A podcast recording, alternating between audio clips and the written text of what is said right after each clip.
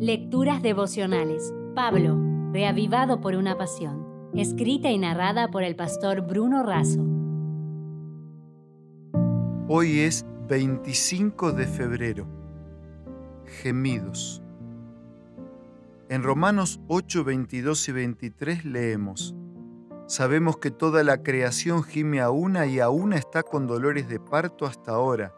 Y no solo ella, sino también nosotros mismos que tenemos las primicias del Espíritu, nosotros también gemimos dentro de nosotros mismos esperando la adopción, la redención de nuestro cuerpo.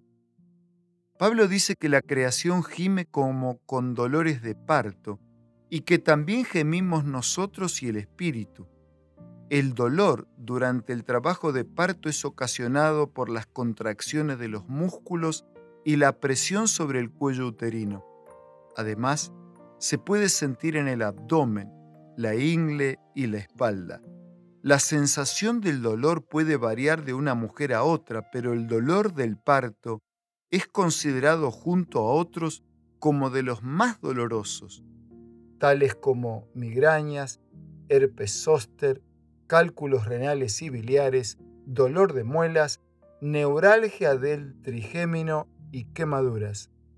En el caso del dolor producido por el parto, la alegría de la vida sobrepasa el sufrimiento.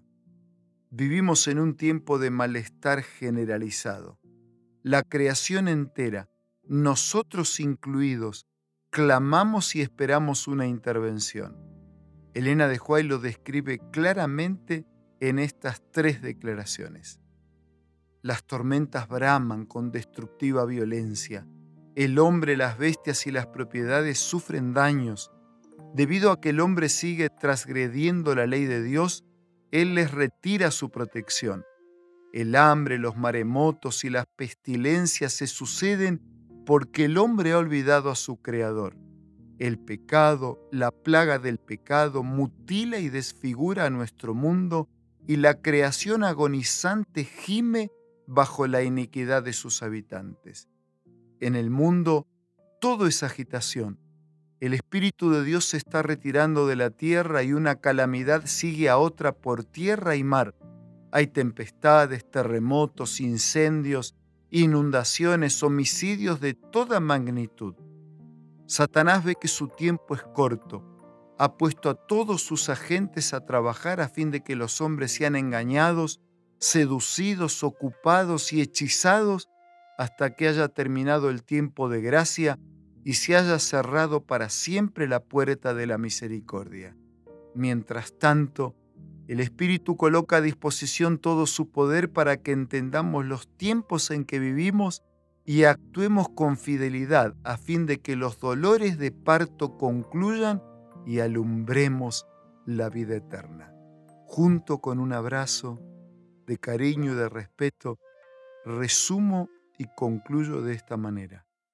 Cuando la creación gime a una, el corazón del Padre Infinito gime porque se identifica con nosotros.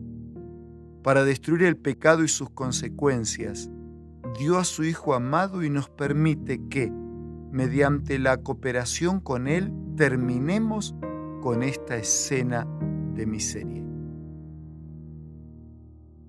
Si desea obtener más materiales como este, ingrese a editorialaces.com.